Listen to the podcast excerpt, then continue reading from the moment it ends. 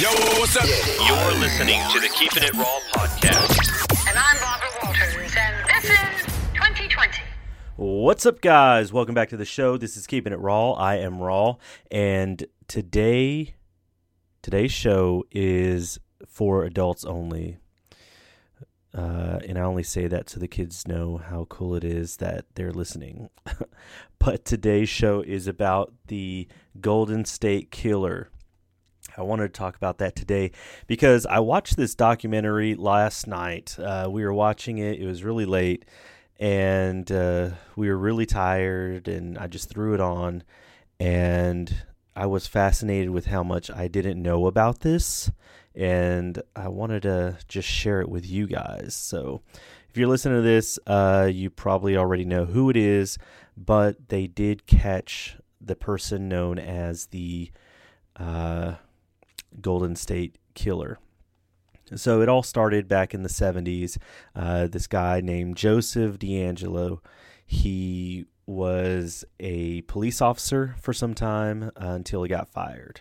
And so the way it happened, what happened was he was engaged to this girl, and at some point she cut it off. I guess he was abusive, and then he remar or he got married and started having kids. So he's having kids, and at night he is going burglaring, and uh, eventually starts raping. And in some cases he kidnaps uh, and rapes. And then uh, later on he moved to uh, killing. And it was interesting the way it all happened because it escalated and it was like one of those classic cases of people who commit crimes uh, and get a thrill out of it and they end up escalating things uh, what happened was they thought they had a serial burglar he had burglarized a hundred homes. I mean, breaking into people's homes, burglarizing, that's crazy itself. Then they thought they had a separate person who was a serial rapist. And this person would break into homes, uh, single women or women that were alone, and um, tie them up, tie up their kids if the kids were in the house, and rape them. He would stay in the house for several hours, uh, just tormenting them. Uh, he would eat their food. He would drink their drinks. He would ransack the place. He stole things, but they were personal items to these people. They weren't just like random items. They were items that had initials, you know, engraved initials in it or engraved dates, things like that. So he's doing all this, uh, and they also thought they had a separate person as uh, doing multiple murders as a serial murderer or ser- serial killer. It wasn't until I think around the 90s when they realized that all of these crimes were done by the same person. At that point, they didn't know who the killer was but they knew that it was the same person, and uh, it was pretty scary. Uh, the scary parts about this were the way he would do his crimes. So he would stalk people, and man, the crimes happened so rapidly. They happened within, you know, days of each other. In one day, in one night, he went to two different homes and raped two different women. That's how brazen he was. Wow. There was a, a time where uh, the newspaper, you know, was sharing the news about this because it's a big deal, and it was all primarily on one side of the city in Sacramento uh, where all this was happening. So, you know, guns were flying off the shelves. Um, locks. People were buying new locks for their homes. They were trying to make sure they locked every window, every door. It was it was wild. One lady who became a rape uh, victim advocate, she uh, said that her husband had just left the house, and within two minutes, this guy had been in her house. She heard him running towards her bedroom door. Her son was in the bed with her three year old son, and uh, he tied both of them up. And for a moment, uh, he had moved the son to a different location. Uh, she didn't know where he was, and two hours later, four hours later, I think it. I think he generally stayed for four hours uh, in the homes of the victims. He went back and um, and put the son back in the room, and he's a three-year-old boy, just bound up, blindfolded, and gagged. So, I don't think anything was done to the boy, but you know, it's a scary situation. So he would do these kind of things. Uh, the newspaper then later said, "Oh well, he you know he doesn't attack when a man is there." So he made it his mission the very next attack after that newspaper article came out to attack a home where the husband was there. And what he would do is he would um, bind the husband and uh, tie them up like pig tie. So they're laying on their stomach on the ground, they're tied behind their back, their arms are, and then their feet are tied up. And he would put a stack of dishes on his back and say, you know, if you move, if you rattle, and I hear those dishes rattling, I'm going to come and kill you, and then I'm going to kill your wife and your kids. In some cases, the kids were all witness to everything going on as well.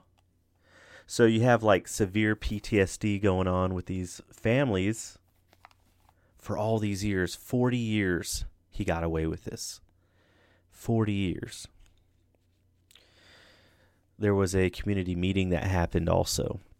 And in the community meeting where they're trying to make everybody aware, trying to take precautions, uh, there was a guy that stood up and said, you know, said something to agitate him. Uh, you know, like he's not a real man, you know, that kind of thing. That it wasn't real, that, you know. And so the guy who stood up and said that in that community meeting, him and his wife, later became victims. So uh, this guy was brazen, and the crimes escalated. He went from robbery to uh, breaking and entering and raping and to killing. Uh, he did it in different locations across the state of California. He was known as the East Area Rapist. Um, and uh, in in 2016, um, a lady named uh, her last name's McNamara. She she passed away, but she had started doing research. She's one of the many people that were investigating this, trying to get an answer who this guy was, and renamed him the Golden State Killer because of all these crimes. In 1986, all the uh, crimes that this person committed stopped, as far as they know. And it was wild listening to all this. Uh, you know, the guy has been subsequently caught now. And you may have even seen a headline about what he's done um, and the fact that he just got sentenced to life in prison. Uh, but there are a couple other things that went on. Uh, first was that in 1986 they try to figure out, you know, they now that they know who it is, they try to look back and say what happened in 1986 that caused him to stop. And it was the year of his youngest daughter's uh, birth. So his youngest daughter is born, and all the crimes stop. A uh, couple years later, in 1991, him and his wife separate they to this day are still married. And a lot of people believe that the reason they're still married is because she knew something and she herself is a divorce lawyer.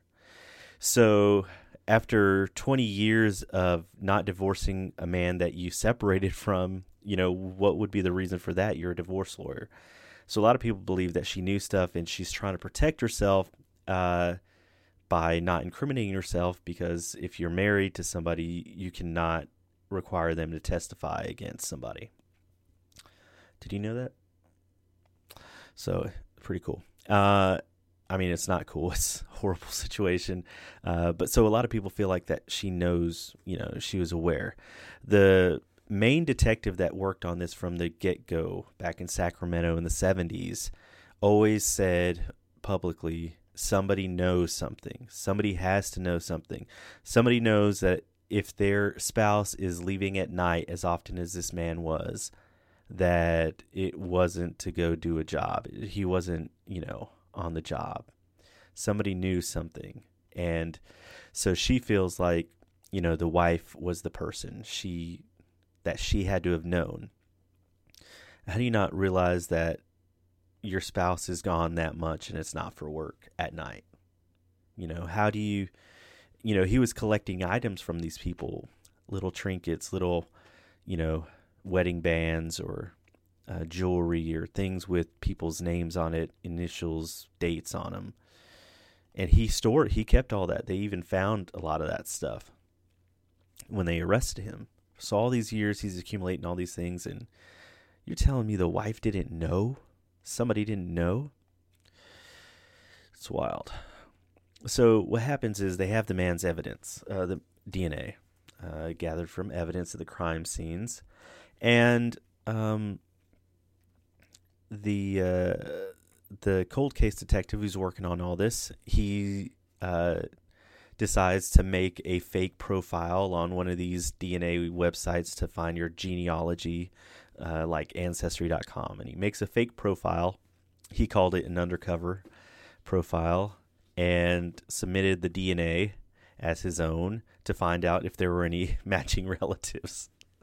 And sure enough, he finds a cousin and uh, when they find the cousin, he finds five, you know, people that would have been in the age range of the killer, um, and in the area, and narrows it down to the man named Joseph uh, DeAngelis or DeAngelo, and uh, starts doing recon on him and goes into this trash and takes you know DNA samples out of his trash, confirms them, and they arrest him. And when they go to arrest him, he's shocked, he's speechless. He, of course, I mean, after 40 years, probably didn't think he was going to get caught, um, but had no, I guess, in the interview room, wouldn't speak at all.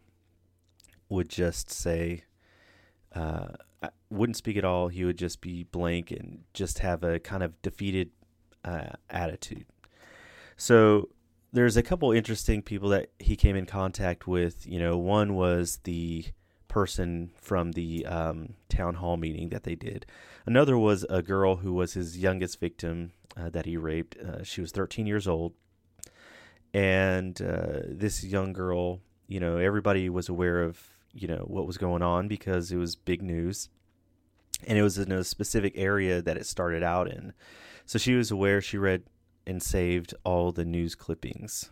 Uh, so she decided that, um, you know, she knew how to handle it, and uh, of course had no idea that she would one day be a victim. She said that she um, uh, was in her room sleeping, and the man broke in, and uh, he tied up the mom and tied her up and she knew what she had to do to survive. She knew how she needed to act to survive. She was 13 years old, but had this mindset, you know, had total control, and uh, you know, said things to try to ruffle his feathers. She wasn't afraid um, because she wasn't he wasn't killing at that time. So she would say things like, you know, you're nothing, you mean nothing to me, you know, those kind of things, and which is very strong for a 13 year old to say that's going through such a traumatic experience, but she did, and um, she later said, you know, if I had, if that had been me, you know, years later when he had progressed to killing people, she said there's no doubt I'd be dead, you know, for saying what she said and just the fact that she was a victim. Um, but you know, you wonder like what other kind of clues were there? Who else knew about it? Who else had to know something? And that is one of the major red flags that a lot of people felt was missed. So he was a police officer, and he um, was fired. And what happened was, uh, he w- apparently he was a good police officer. His uh, they interviewed his old um, partner, and he said the guy was a genius. He said he was smart. He said he was well capable, and he'd be able to go to a crime scene and com- take complete control. Some of the crime scenes he was in charge of were his own crime scenes. You know, he had committed a crime and then he'd be on duty and be in charge of going back to the crime scene and collecting evidence and such. And so he would collect evidence and apparently, you know, discard it, you know, because of course, if he turned anything in, he'd just be implicating himself. So he did a lot of that. And um, uh, at one point in the 70s, he got caught stealing um, some items. I don't remember what, what it was, but uh, it was uh, two items. It, they were small items, something like dog, something for a dog uh, vaccination or something. Uh, there weren't anything that in itself was a red flag, but the fact that he was a police officer and got caught stealing was a problem. And so his uh, chief of police fires him and he threatens him. He says, I'm going to kill you. And uh, a couple days later, his daughter, his teenage daughter, uh, looks out the window and sees this man standing there. You know, she goes and screams, and her dad comes in and, you know, um, doesn't see him anymore, but sees his footprints outside of her window.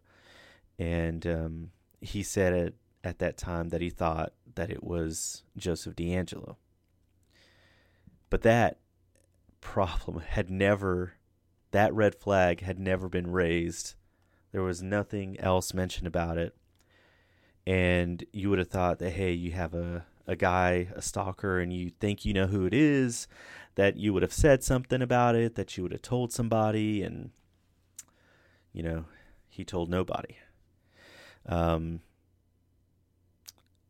now that he has been caught uh, and he's in jail, and in any of the um, uh, photos you see of him or videos you see of him in court, he's in a wheelchair. He looks very feeble. I mean, he is in his 70s. Uh, however, uh, they just say that's a facade, that he's fine. Uh, they say that he has the body of a 70 year old, uh, but the agility of a 50 year old and they said that he rode a bike. Uh, he had a bike um, exercise equipment at the house that he rode every day. He rode a motorcycle everywhere. That was his vehicle, um, and that he was very agile. He's fine. And so, of course, his lawyers are trying to refute that, that, you know, he's weak and such. And of course, that plays to any jury or such. And so, uh, they the DA, you know, in charge of prosecuting him, releases video of his uh, cell, his prison cell. And in the video, over the course of weeks, it might have even been a month of um, footage, they show, you know, that he's fine. He would walk in the cell with a cane, lay the cane down, and proceed to climb on things. He was standing up on the bunk bed. He would you know, stand up on the desk to clean. Uh, he was, it, it, seemed like he's a neat freak uh, from how much he cleaned. Um, he would, you know, put a wet rag on the floor and wipe around the whole cell with his foot, you know, mopping. So, you know, just proving that he's agile, he's fine, and his uh, his victims got to, of course, say their piece and you know um, i mean imagine the ptsd for entire families that this happened to. Entire families hogtied in their home in the middle of the night. I was watching all this at 1 a.m in the morning freaking out. We go to bed and i'm like yeah I don't watch anything like that. I got freaked out by the purge because the purge seemed real. So I'm making sure all the windows are locked, all the doors are locked, and uh, of course everything's fine. But certainly makes you question. A lot of people were getting dogs, trying to guard their home so that they can be alerted. But this guy was ruthless there was one kid there's one guy he um he was I think he was 17 at the time and his mom had seen, you know, Joseph DeAngelo uh, outside and he was in the backyard, but he wasn't looking at their house, he was looking at the neighbor's house. And so she yells, you know, "Hey, there's a guy outside," you know, to her son, and her son he's a he's like a he's very athletic. He um I think he was a track star or whatever for his school. He runs outside and he, he thinks it's just a kid. So he's running after this guy. The guy starts jumping fences and he's thinking, "No, I'm not giving up. I'm not going to give up. I'm gonna, I'm going to catch you. You know, I'm going to tell your parents. They're going to know that, you know, you're out here, you know, up to no good." So he starts chasing him and uh, Joseph DeAngelis is like in the cul-de-sac and he's stuck in a yard and he's trying to figure out if he's going to go this way or that way, this way or that way. And the guy decides, you know, I'm just going to tackle him. So he runs towards him. Joseph DeAngelis runs towards a fence, jumps the fence, and um, the kid, you know, grabs him and is able to push him on the ground. So they're on the ground, they're tussling, and Joseph DeAngelis has a gun and shoots him. And so he's on the floor, you know, and Joseph DeAngelis just takes off. And um, what they said was that, um, of course, this guy is fine now. He's older, of course, 40 years later. Uh, but yeah, they said they just caught the worst of it. And he said, I almost had him that night. I almost had him. And uh, he just felt like he could have saved a lot of people. And he would mislead people. Of course, he was a cop, so he kind of knew the routine. He knew what to say. He knew how to get away. Um, and so he would do things to throw off the scent. He would tell his victims, Don't tell the cops you saw my van outside. Don't tell the cops you saw my van outside. He told multiple victims that, but he had no van. He never had a van. There was never a van outside. Uh, he just hoped that the victims would tell that to the police so that you know they would be looking for a van versus whatever he had. And apparently he had a bicycle. So he would have a bicycle that uh, around the corner. He would steal bikes from open garages things like that. And then he would be able to dump them because they weren't his. So he would dump them wherever and just get out of the way. In some cases he had a car but it would be parked blocks away. And so he would ride a bicycle you know all the way there. Um, and so he would say little things like that to terrify people. He would call his victims.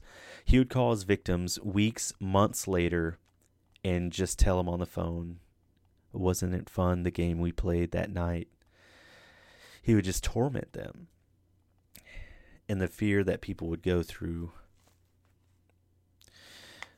You know, the lady that I was telling you about earlier who had her three year old in the bed with her, who he took out of the room. You know, she just wondered all these years where he took him. And she asked him at his sentencing, What did you do with my son that night? You know, what happened? But anyway, so I just wanted to tell you about that. They caught this guy and he's serving life in prison, but be vigilant. Lock your homes up. Get a dog. Anyway, thanks for listening. That's it for this show. Have a good day. Bye.